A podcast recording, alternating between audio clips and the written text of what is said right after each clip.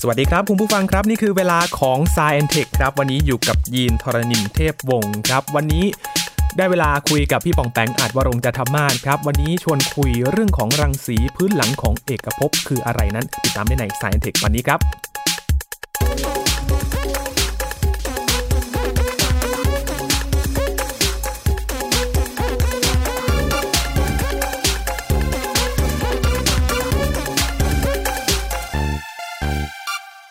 เป็นประจำทุกวันพุธนะครับที่เราจะมาคุยกับพี่ป๋องแปงอัดวรงค์จันทมาศกันครับ เกี่ยวกับเรื่องของดาราศาสตร์เรื่องของอวกาศกันนะครับ ซึ่งวันนี้พี่ป๋องแปงบอกว่าจะคุยเรื่องของรังสีพื้นหลังของเอกภพมันคืออะไรกันมาถามพี่ป๋องแปงเลยนะครับ สวัสดีครับพี่ป๋องแปงครับ สวัสดีครับน้องยีนครับ ทำไมวันนี้ถึงหยิบเรื่องนี้มาคุยกันครับพี่ป๋องแปงครับ ผมคิดว่าเป็นเป็นเรื่องที่น่าสนใจ แล้วก็เป็นพื้นฐานที่เกี่ยวข้องกับเอกภพวิทยารวมทั้งการสำรวจอวกาศที่เออสำหรับคนที่สนใจเรื่องเนี้ย ลองฟังเรื่องนี้ดูก็ดีฮะเพราะว่ามันเป็นสิ่งที่ทำให้เราเข้าใจเอกภพได้มากเลยว่าภาพรวมของของเอกภพที่เราอาศัยอยู่นะฮะ ครับ เป็นอย่างไร อืม คือโดยทั่วไปเนี่ย เราอาศัยอยู่ในอยู่ในบ้านหลังหนึ่งอย่างนี้ยครับยีน ครับผ แล้ว ม ก็แล้วก็มีคือชีวิตเราอาศัยอยู่ในสเกลบ้านหลังหนึ่งแล้วก็เข้าใจเรื่องคำว่าบ้าน ครับ อยู่ในหมู่บ้านแล้วก็พอเข้าใจประเทศนะฮะก็ใหญ่ขึ้นไปอีกเอ่อโลกใบหนึ่งอาจจะเริ่ม อาจจะเริ่มใหญ่จนแบบเรานึกภาพไม่ค่อยออกนะครับ แต่เราก็พอจะพอเรานั่งเครื่องบินไปไหนมาไหนแล้วก็พอจะนึกออก ครับ แต่สเกลที่ใหญ่เกินกว่าโลกอย่างระบบสุริยะเนี่ยมันมันคูบยากมากๆนะครับ แต่ว่าวันเนี้ยผมคิดว่าเราจะขยายสเกลไปเกินกว่าระบบสุริยะมาก ๆนะฮะคืออ ม ใหญ่กว่าหลบสุริยะก็เป็นกาแล็กซีนะครับ แต่คนี่รับ ที่ใหญ่กว่ากาแล็กซีคือรวมกาแล็กซีทั้งหมดไว้เนี่ยก็เรียกว่าเป็นเอกภพคือไม่มีอะไรอยู่นอกเอกภพได้เพราะเอกภพคือทุกอย่างแล้ว คือใหญ่ที่สุดแล้ว ความน่าสนใจก็คือว่านักคิดนักปรัชญาตั้งแต่สมัยโบราณกาลเนี่ย เราสงสัยชงนกันมาตลอดฮะ ว่าเอกภพของเราเนี่ย มันมีจุดกำเนิดขึ้นมาจริงหรือไม่นะ อืม อืมตัดประเด็นเรื่องเรื่องทางความเชื่อลัทธิหรือศาสนาออกไปก่อน ครับ นะครับเราคุยกันเรื่องวิทยาศาสตร์ว่าเอกภพมีจุดกำเนิดหรือไม่ มันเกิดขึ้นมาแบบมีมันมันมันมีจุดกำเนิดของมันหรือว่ามันเป็นอย่างนี้ยมานานแล้ว โดยไม่มีไม่ไม่มีหัวของของต้นกำเนิด อันนี้เข้าใจไหมฮะ ครับ คือมันเหมือนกับว่ามันมันมีอย่างนี้มานานแล้ว แล้วก็มันคงไม่มีจุดเริ่มต้นหรอกอะไรประมาณนี้ใช่ไหมครับพี่ปองแปง ใช่ฮะคือมันมีจุดเริ่มต้นหรือไม่มีจุดเริ่มต้นกันแน่ เนี่ยคือสิ่งที่นักคิดนักปรัชญาเนี่ยเขาเถียงกันมาโดยตลอดเลยครับยิน อืม นะฮะ ครับ ทีนี้ถามว่าเขาเชื่อแบบไหนมากกว่ากัน เอาสมัยโบราณก่อนนะครับ ครับ ก็ต้องบอกนิดนึงครับ คือในสมัยโบราณเนี่ย เนื่องจากเรามองขึ้นไปบนท้องฟ้าครับยินเราก็คือเราไม่เคยเห็นเอ่อดวงดาวเนี่ย มันมันมีความเปลี่ยนแปลงอะไรมากมายนะ อืม คืออ่ะอย่างมองไปที่กลุ่มดาวในพรานนะฮะกลุ่มดาวในพรานคนไทยก็เรียกดาวเต่าเนาะ ครับ เราเห็นกันมาตั้งแต่สมัยทวดตั้งแต่ก่อนทวดจะเกิดก่อน เราเห็นมาตั้งแต่โบราณกาลเราไม่เคยเห็นความเปลี่ยนแปลงของของกลุ่มดาวของอะไร ภาพรวมของดวงดาวเนี่ย มันเหมือนเดิมทุกอย่าง อืม นะฮะดังนั้นเราก็มีแนวโน้มจะเชื่อว่าเอกภพเนี่ย มันก็คงเกิดมานานแบบ ไม่มีจุดกำเนิด คือถ้ามันมีจุดกำเนิดเนี่ย มันก็แปลก เพราะว่า ถ้ามันมีจุดกำเนิดจริงเนี่ย แล้วก่อนหน้ามันจะเกิดมีอะไร อ๋อเพราะว่าเห็นดาวที่อยู่บนท้องฟ้ามันก็อยู่อย่างนั้นอยู่ตลอดนั่นแหละ ใช่ อืม นะครับ ครับ แล้วแล้วถ้าเราเชื่อว่ามันมีจุดกำเนิด เราก็เราก็ไม่เข้าใจด้วยว่า แล้วก่อนที่มันจะเกิดอะมันมีอะไรนะฮะ แล้ว ถ้าก่อนเอกภพจะเกิดมันไม่มีอะไร แล้วทำไมจู่ๆมันมาเกิดอีกตอนนี้ทำไมมันไม่เกิดหลังจากนี้ทำไมมันไม่เกิดก่อนหน้านี้ทำไมมาเกิดเวลานี้อะไรเนี่ยนะฮะคือ ครับ มันเป็นคือการที่เอกภพมีจุดกำเนิดเนี่ยนำมาซึ่งสิ่งที่นักวิทยาศาสตร์เนี่ยตอบไม่ได้เยอะมากนะฮะ อืม มันก็ง่ายดีที่เราจะคิดว่า เอกภพมันคงเกิดมานานแล้วล่ะ ครับ แล้วก็ไม่มีไม่มีจุดเริ่มต้นนะครับ อืม อันนี้เป็นเรื่องของนักคิดนะฮะ ครับ ปัญหาคืออะไรครับพี่ปองแปง ปัญหาคือว่าการเชื่อว่าเอกภพไม่มีจุดเริ่มต้นเนี่ย ก็คือว่าน้องยินลองนึกภาพเรา เราชงกาแฟร้อนๆปกติทัดดื่มกาแฟนะฮะ ส่วนใหญ่จะเป็นพวก อ่าโกโก้มากกว่าครับ โอเค แล้วชอบร้อนหรือเย็นครับ อันนี้ก่อน จริง ชอบร้อนครับ พี่ปองแปงตอนเช้าเนี่ย โอเค ทุกวันเลย อ๋อเหรอฮะ ครั โอบ เคเยี่ยมงั้นผมยกตัวอย่างเป็นโกโก้ร้อนก็แล้วกัน ครับ สมมติเราเอาโกโก้ร้อนๆที่ยีนกินเนี่ยมา แล้วยีนอาจจะไปอาบน้ำอาบท่าทำอะไรสักอย่างจนลืม ตั้งทิ้งไว้นะฮะ ครับ สักประมาณสี่ห้าชั่วโมง โอ้ แล้วพอเดินกลับมาโกโก้เป็นไงครับ มันมันเย็นหมดแล้วครับ พี่ปองแปง ทีนี้ไอ้คำว่าเย็นเนี่ยฮะนะเย็นเนี่ยถูกต้องแต่คำว่าเย็นเนี่ย มันเย็นแค่ไหนฮะ มันเย็นมันเย็นจนมันแข็งกลายเป็นน้ำแข็งไปเลยหรือเปล่า อ้อยังก็ไม่มันเหมือนกับว่ามันอุณหภูมิเนี่ย มันอาจจะต่างจากตอนที่ชงใหม่ ๆ ความร้อนนั้นมันอาจจะมันมันจะไม่ร้อนเท่า แต่มันจะเย็นมากสุดได้แค่ไหนฮะมันก็ต้องเย็นมากสุดได้เท่าห้องจริงไหม ใช่ครับ ใช่เนาะคือสมมติว่าห้องตอนนี้อุณหภูมิสักเท่าไหร่ดีสักยี่สิบหกยี่สิบเจ็ดเนี่ยบ้านผมก็ร้อนพอสมควร สมมติว่าตั้งโกโก้ร้อนๆทิ้งไว้ มันจะเย็นยังไงก็ต้องไม่เย็นไปกว่ายี่สิบหกยี่สิบเจ็ดไปมาก คืออาจจะเย็นกว่าหนึ่งถึงสององศานิดหน่อยอาจจะพอเป็นไปได้นะครับ แต่ว่าก็ยากแหละแต่มันต้องเย็นเท่าอุณหภูมิห้องเนี่ย อืม นะฮะ แน่ๆอันนี้เจอได้แน่ๆโอกาสที่มันจะเย็นกว่าแบบ ลงไปถึงแบบสิบองศาเฉยๆเลยเป็นไปไม่ได้จริงไหมฮะ ครับ เราไม่เคยเห็นอะไรแบบนั้น อ่า ประเด็นของผมอย่างนี้ครับยีน ครับผม ถ้าเอกภพของเราเกิดขึ้นมานานมากๆ โดยไม่มีจุดกำเนิดเนี่ยคำถามคือทำไมดาวทุกดวงในเอกภพมันไม่มีอุณหภูมิเท่ากันหมด ทั้งที่คืออ่ะอย่างดาวอย่างดวงอาทิตย์อะไรเนี่ยฮะ ครับ มันก็เหมือนกับมัน มันก็เหมือนโกโก้ร้อนๆนะครับ อืม ถ้าเรา ถ้าเราให้เวลามันนานพอดวงอาที่ก็จะแผ่ความร้อนมายังดาวรอบๆ เช่นดาวพุธสุดโลกนะครับถ้าทิ้งไปนานมากๆเนี่ยความร้อนทั่วเอกภพมันต้องสมดุลจนกระทั่งมันอุณหภูมิเท่ากันหมดเหมือนเหมือนอุณหภูมิห้องกับตัวโกโก้นี่ออกไหมฮะ อ๋อคือมันต้องรักษาอุณหภูมิตรงนั้น ใช่อุณหภูมิมันน่าจะเกลี่ยเท่ากันหมด แต่นี่มันไม่เท่ากันมันเกิดอะไรขึ้นนะครับ ครับ อันนี้เป็นปัญหาที่ เอ่อแบบจำลองเอกภพที่มันไม่มีจุดกำเนิดเนี่ยตอบไม่ได้ อืม อืม แต่ว่าเราก็เลือกที่จะเชื่อแบบนั้น ครับ นะฮะแม้แต่ในยุคสมัยที่ไอน์สไตน์นะไอน์สไตน์นี่ถือกำเอ่ออยู่ในยุคประมาณปีพันเก้าร้อยก็แถวๆร้อยปีก่อนเนี่ยไอน์สไตน์เองก็ยังเชื่อว่าเอกภพเนี่ย ไม่มีจุดกำเนิดครับยิน อ๋อจริงเหรอครับพี่ปองแปง ใช่ฮะไอน์สไตน์เชื่อว่าเอกภพเนี่ย มันไม่น่าจะมีจุดเริ่มต้น มันจะเริ่มอะไรล่ะมันเริ่มเริ่มตอนนี้ได้ไงก่อนหน้านี้ทำไมไม่เลิกคือไอน์สไตน์ไม่ค่อยเชื่อเรื่องนี้นะฮะไม่เชื่อเลยดีกว่า ครับ แล้วก็นักที่ติดกระแสหลักในยุคนั้นก็ไม่เชื่อว่าเอกภพมีจุดกำเนิด อืม นะฮะ จนกระทั่งนะครับ มีนักฟิสิกส์อยู่คนหนึ่งเนี่ยเขาใช้กล้องโทรทัศน์ที่ดีที่สุดมาก ๆ ตัวหนึ่งในยุคนั้นเลยนะฮะอยู่บนภูเขาที่ภูเขาวิลสันส่องไปยังกาแล็กซี่ที่อยู่ไกลมาก ๆ นะครับ ครับ พอส่องไปปุ๊บเนี่ย เรามีวิธีบางอย่างเกี่ยวกับการวัดความเร็วของกาแล็กซี่ได้ อืม ก็คือการวัดแสงของมันว่าแสงของมันเนี่ยมีการเอ่อเปลี่ยนความถี่มากน้อยแค่ไหนนะฮะวิธีเนี้ยมันเหมือนกับอย่างนี้ครับยีนเวลาเราฟังรถพยาบาลที่วิ่งห่างออกจากเราไปเนี่ย ครับ เราพบว่าความถี่ของรถพยาบาลมันมันมันจะเปลี่ยนไป อ่า ทำให้เราสามารถกะการความเร็วได้ว่ารถพยาบาลตอนนี้มันวิ่งห่างออกไปจากเราด้วยความเร็วแค่ไหน อืม นะครับ ถ้ามันเร็วมากนะฮะ มันก็เปลี่ยนความถี่มาก คือแทนที่มันจะเป็นเสียงเอ่อไซเรนธรรมดา มันก็เป็นเสียงไซเรนที่ผิดเพี้ยนไป อันนี้เคยเคยได้ยินไหมฮะ ตอนที่แบบ อ๋อพอมันผ่านไปแล้วเนี่ย เสียงมันอาจจะเพี้ยนไปจากที่เราได้ยินเหมือนตอนอยู่ใกล้ๆ มันไม่เหมือนกัน ใช่ อ๋อครับ ยิ่งมันเร็วเนี่ย ความเพี้ยนนี่มันก็ยิ่งมาก ครับ นะฮะ นักฟิสิกส์คนนี้ นักดาราศาสตร์นักฟิสิกส์คนนี้เหมือนกัน เขาก็มองไปยังกาแล็กซี่ไกลๆ แล้วเขาวัดความถี่ของแสงนะฮะจากธาตุหลายชนิด แล้วก็พบว่า เอ๊ะ มันเพี้ยนไปแฮะ แปลว่ากาแล็กซี่ต่างๆ เนี่ย มันไม่ได้อยู่เฉยๆ อืม ซ้ำร้ายเนี่ยมันยังวิ่งหนีออกจากเราด้วย กาแล็กซี่ที่อยู่ไกลมากๆล้วนแล้วแต่วิ่งหนีออกจากกาแล็กซี่ทางช้างเผือกของเรา ด้วยความเร็วที่สูงมากนะจนน่าตกใจเลย ครับ คำถามคือมันวิ่งหนีออกจากเราไปเนี่ยยีนลองนึกภาพนะฮะ ครับ มันเหมือนกับเรามองไปไปไปในแบบเหมือนยีนนั่งเหมือนผมนั่งอยู่ในในในตลาดนัดอ่ะ ครับ แล้วมองไปที่ใครสักคนเนี่ย คนส่วนใหญ่แล้วเนี่ยล้วนวิ่งห่างออกไปจากเราทุกคนเลยอะ อ๋อ เหมือนแบบ เรามีกลิ่นตัวแรงหรืออะไรทุกคนวิ่งหนีหมดเลยอะ ครับ อารมณ์แบบนั้น อืม มันทำให้นักดาราศาสตร์คนเนี้ยสร้างนะครับทฤษฎีหนึ่งนะฮะร่วมกับนักดาราศาสตร์หลาย ๆ คนคนอื่นๆว่าเฮ้ยเป็นไปได้ไหมที่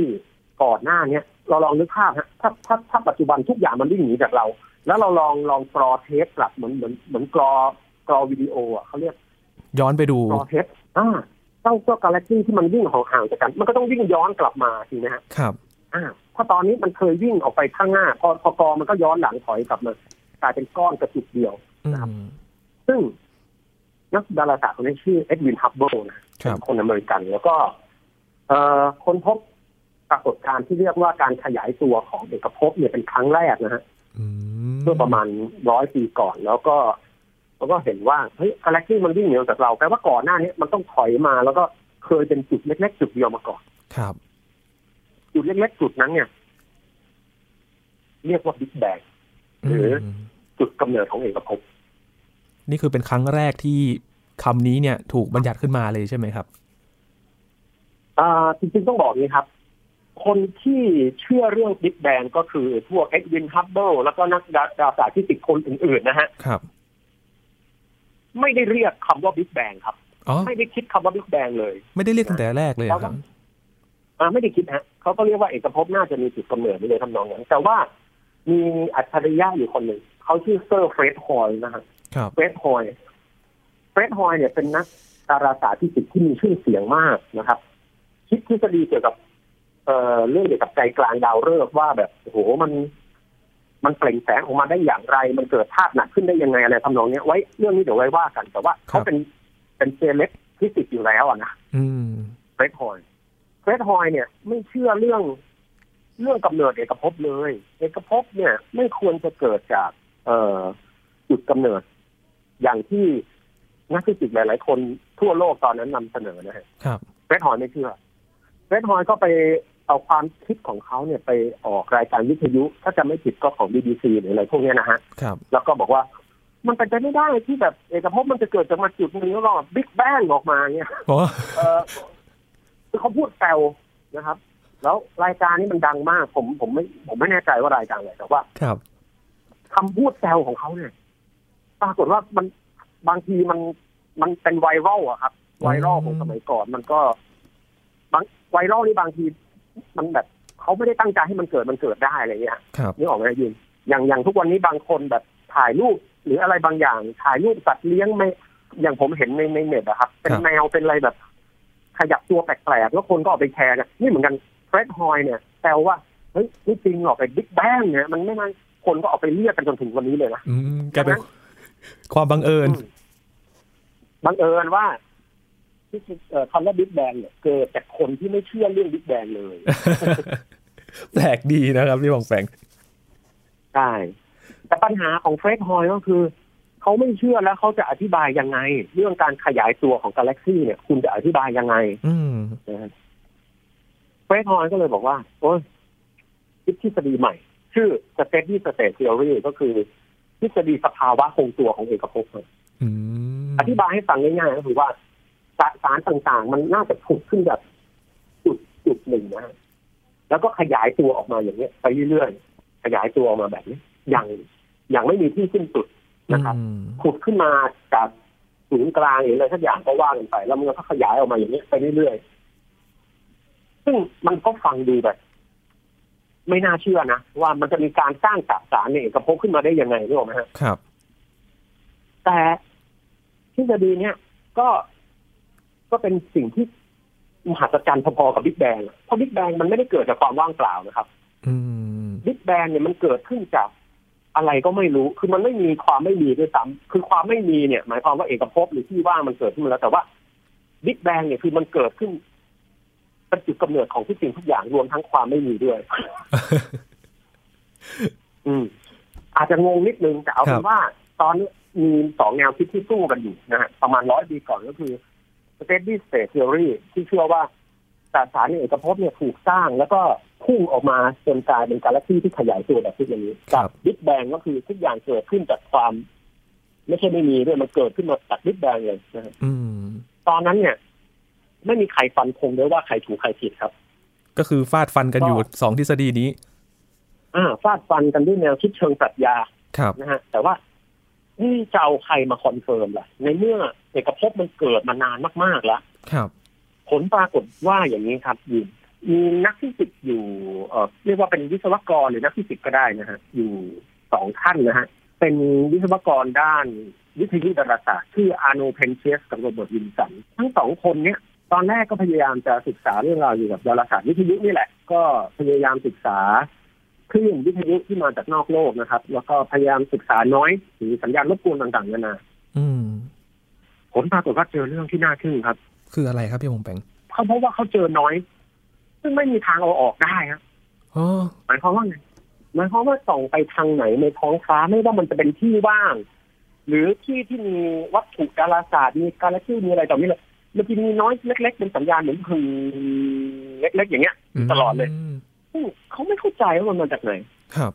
มันเหมือนแบบมาจากความว่างเปล่าซึ่งแบบแปลกประหลาดว่าบคอแตก คือ คือที่ว่างมันก็ต้องไม่มีน้อยนึกออกไหมฮะ ครับ เหมือนแบบอืมแต่ที่มันน้อยมันมาจากทุกที่ทุกทิศทุกทางมองไปทางไหนก็เจอน้อยเสือเลยครับ คือเหมือนแบบไม่รู้ที่มาอะไรเลยแบบส่องไปทางไหนก็ได้เหมือนมีไรู้ น้อยหมดเลย ใช่ไปทางสองไปทางแล้วมีน้อย แล้วก็เอ๊ะเขาก็เลยตีทีมการค้นพบไอ้น้อยประหลาดเนี่ย ครับ นะฮะนักฟิสิกส์วิเคราะห์กันต่อมาครับ เพราะว่าน้อยตัวเนี้ยเป็นรังสีที่ เอ่อเขาเรียกว่ารังสีไมโครเวฟคือความความถี่มันอยู่ในช่วงไมโครเวฟพอดี อืม ซึ่งเป็นไมโครเวฟที่อุณหภูมิต่ำมากนะฮะอยู่ ครั ป บ ระมาณ 2.7 เคลวิน ก็ลบ 200กว่าองศาเซลเซียสคือต่ำมาก แต่ว่า ความประหลาดคือเจ้าน้อยตัวเนี้ย มันมาจากที่ที่ทิศทาง เขาก็เลยน่าทึ่งมากที่แบบจำลองเอกภพที่เรียกว่าบิ๊กแบงเนี่ยนะฮะ ครับ สามารถทำนายการเกิดขึ้นของน้อยตัวนี้ได้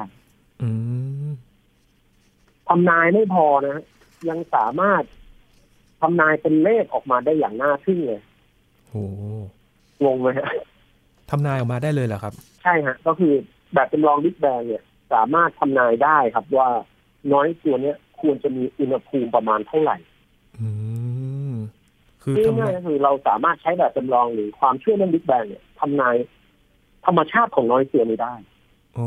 น้อยตัวเนี้ยหรือรังสีไมโครเวฟตัวเนี้ย ก็เลยกลายเป็นจุดยืนยันที่จะดีบิ๊กแบงที่ทำให้นักฟิสิกส์ตั้งแต่ยุคนั้นถึงวันเนี้ย ถึงวันนี้เลยนะฮะ ครับ เชื่อว่าเอกภพของเราเนี่ยมีจุดกำเนิดที่เรียกว่าบิ๊กแบงจริง อืม น้อยตัวนี้ก็เลยถูกตั้งชื่อว่า cosmic microwave background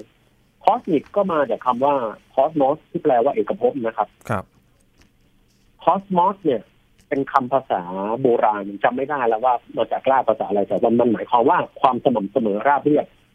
เจ้าน้อยตัวเนี้ย มันสม่ำเสมอจริงๆครับ มันมาจากทุกทิศทุกทาง แล้วก็มี มีหน้าตาที่เหมือนกันหมดครับยีนคือมองไปทางไหนหน้าตามันเหมือนกัน ค่อนข้างจะมันแทบจะไม่แตกต่างกันเลย มันเหมือนทรายที่เกลี่ยอย่างเป็นระเบียบนะฮะ ครับ นะฮะสวยงาม อืม คอสคอสมิกไมโครเวฟไมโครเวฟก็แปลว่าคลื่นที่มีความถี่ช่วงไมโครเวฟส่วนแบ็กกราวด์หมายความว่า มันเหมือนเป็นพื้นหลังของทั้งเอกภพเลย อืม นะดังนั้นถามว่ามนุษย์เราเนี่ย ถ้าจะศึกษาสิ่งที่เก่าแก่ที่สุดในเอกภพได้คืออะไรฟอสซิลของของไดโนเสาร์มันก็แก่ระดับหนึ่งแต่ก็ไม่เท่าไหร่ โลกของเราก็เกิดมาถึงระดับหนึ่งแม้หินเก่าที่สุดก็อาจจะช่วงหนึงแต่ก็ไม่เท่าไหร่ ครับ เอ่อเศษดาวเคราะห์น้อยที่เกิดมาตั้งแต่กำเนิดระบบสุริยะก็อาจจะเก่าในระดับหนึ่งแต่ก็ไม่มากแต่สิ่งที่เก่าแก่ที่สุดเท่าที่มนุษย์เคยเจอ เหมือนเป็นฟอสซิลของกำเนิดเอกภพเนี่ย ครับ ก็คือเจ้าฟอสซิลไมโครเวฟแบ็กกราวด์ตัวเนี้ครับ อืม หรือภาษาไทยเรียก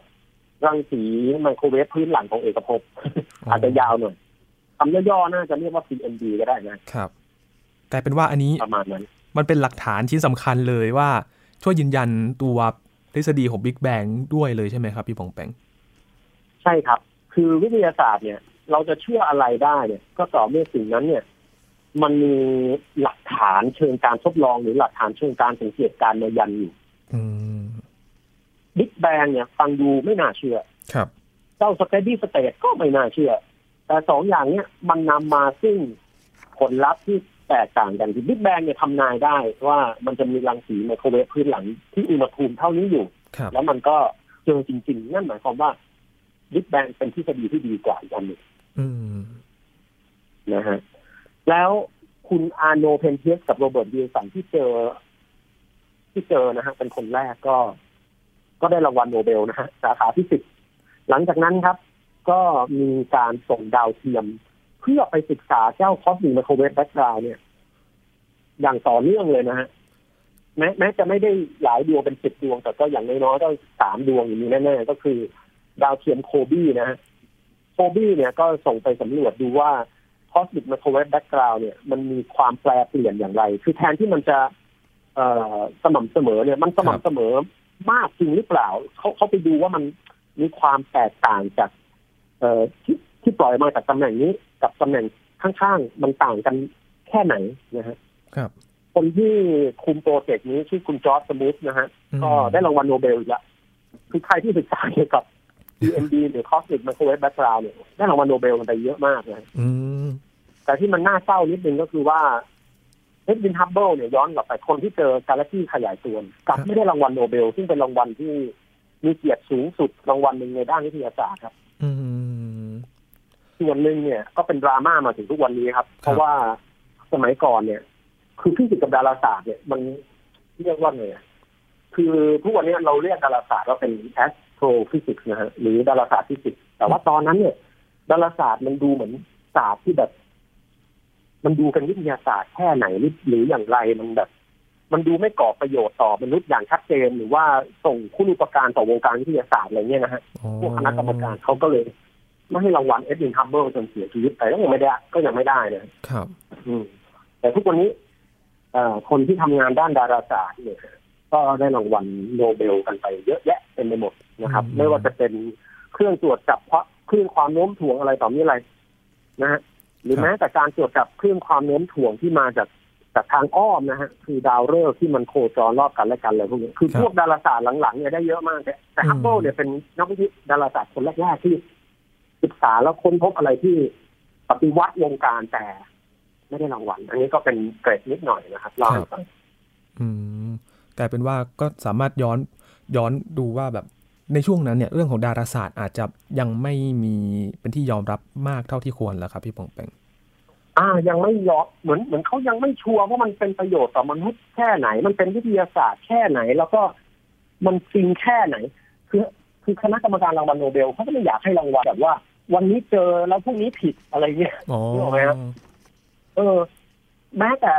ไอน์สไตน์ก็ยังไม่ได้ที่จะมีสัมพัทธภาพ คือไม่ได้รางวัลโนเบลแต่ที่จะมีสัมพัทธภาพที่ที่ทุกวันนี้เราเชื่อถือกัน คือทุกวันนี้ครับน้องหยีนะ ครับ เด็ก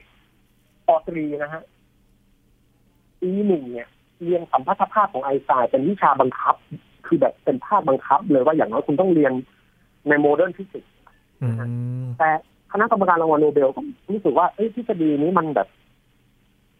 เออมันอาจจะผิดก็ได้นะหรืออะไรคือผมก็ไม่แน่ใจว่าเขาคิดอย่างไรนะฮะแต่ว่าอะไรที่มันดูหวือหวามากๆก็ก็ไม่ได้ อืม แน่นอนว่ามันก็มีคนที่ไม่ค่อยจะแบบคือคณะกรรมการรางวัลโนเบลเองเขาก็เพลย์เซฟนะฮะ ครับ แต่ว่ามันก็มีนัก เอ่อพวกเศรษฐีนะฮะ ทุกวันนี้ก็มีอย่างคุณยูริเมเนอร์นะครับ เป็นคนรัสเซียก็ออกมาให้รางวัลพวกทฤษฎีที่มัน break through หรือว่าปฏิวัติวงการเชิงคณิตศาสตร์ฟิสิกส์หรืออะไรที่มันแม้จะพิสูจน์ไม่ได้นะฮะ แต่ว่าเราได้รับความยอมรับเชื่อถือไปแล้วเขาก็ให้รางวัลใหญ่ เป็นเงินมหาศาลผมจำตัวเลขไม่ได้ อืม ชื่อ fundamental physics prize แบบนี้ก็มีเหมือนกัน ครับ นะฮะอืม โอ้โห แต่แน่นอนครับ เรื่องนี้ขอปิดท้ายนิดนึงนะครับ ว่า ครับ เอ่อคอสมิกไมโครเวฟแบ็กกราวน์เนี่ย ตอนเนี้ยก็ศึกษากันจนค้นพบละว่าเอ่อมันมีความแตกต่างกันในระดับน้อยมากๆในแต่ละตำแหน่งนะฮะคือมันเกลี่ยละเอียดตอนแรกมดเหมือนเรามองเห็นเรียบๆนะฮะ ครับ แต่พอเราเราซูมเขาเหมือนเป็นสีเทาเหมือนเหมือนเป็นเสื้อสีเทาอ่ะ อืม แต่พอซูมเข้าไปใกล้ๆมากพอดาวเทียมหลังๆดาวเทียมแฟลงก์ดาวเทียมอะไรก็ตอนนี้เลย ซูมเข้าไปใกล้ๆเราพบว่าเอ้ยมันมีดีเทลที่ละเอียดเหมือนเหมือนสัญญาณทีวีที่มันซ่า คือมันไม่ได้เทาเรียบขนาดนั้น มันมีแบบ มันมีมันมีดำนิดหน่อยมีขาวกว่าเดิมนิดหน่อยนี่หรอกไหมฮะ ครับ อืม ซึ่งทุกวันนี้เนี่ยเราก็ยังศึกษา CMB หรือ Cosmic Microwave Background กันอยู่ ครับ นะครับ อืมกลายเป็นว่าตอนนี้ก็ ก็ยังศึกษากันอยู่แล้วก็เจาะจงไปเรื่อยๆ เพราะว่ามันมีความชัดเจนมากขึ้นแล้ว ใช่ครับ แต่ทั้งนี้ทั้งนั้นเราก็พยายามจะหาให้ได้ว่ามันเออเขาเรียกว่าอะไร มันมีข้อมูลอะไรที่ที่อยู่ในนั้นนะฮะ ครับ คือนักวิทยาศาสตร์ก็เหมือนนักฟิสิกส์ก็เหมือนนักวิทยาศาสตร์ทุกสาขาครับ คือพยายาม พอมีอ็อบเจกต์อย่างหนึ่งก็พยายามศึกษาในแง่มุมต่างๆนะฮะซึ่งตอนเนี้ยมันก็มีอีกหลายแง่มุมที่รอให้เรานักดาราศาสตร์นักฟิสิกส์อย่างบ้านเราอย่างแต่ละที่ท้องที่ต่างๆนะฮะเข้าไปศึกษามันครับ ครั ป บ ระมาณนี้ อืม นี่ก็เป็นที่มาของรังสีพื้นหลังของเอกภพใช่ไหมครับ พี่ปองแปงที่ ใช่ครับ กลายเป็นที่ชัดเจนมากขึ้นหลังจากที่ไม่คิดว่าที่เราเคยได้ยินบิ๊กแบงบิ๊กแบงเนี่ย เมื่อก่อนก็ยังมียังมีคนยังไม่เชื่ออยู่ จนต้องค้นคว้าแล้วก็มีหลักฐานที่มาฟันธงตัวนี้ได้ นี่ก็คือ ใช่ครับ รังสีตัวนี้นั่นเองนะครับ วันนี้ขอบคุณพี่บองแปงมากๆเลยนะครับ ที่มาให้ความรู้เกี่ยวกับเรื่องของรังสีพื้นหลังของเอกภพนะครับ และแน่นอนว่าก็ยังมีอะไรที่น่าค้นหาต่อไปเกี่ยวกับเจ้าตัวนี้อยู่นะครับ พี่บองแปงครับ ครับยินดีครับยิน ครับขอบคุณมากครับ สวัสดีครับ ครับ สวัสดีครับ ครับคุณผู้ฟังติดตาม s ซ i e n t e c h กันได้นะครับ ทุกวันจันทร์ถึงศุกร์นะครับ เวลา 11นาฬิกา30 นาทีถึง 15 นาฬิกานะครับ ทางไทย PBS Digital Radio นะครับ ช่วงนี้ยินทรณินเทพวงศ์ขอบพระคุณสำหรับการติดตามรับฟังนะครับ ลาไปก่อนครับ สวัสดีครับ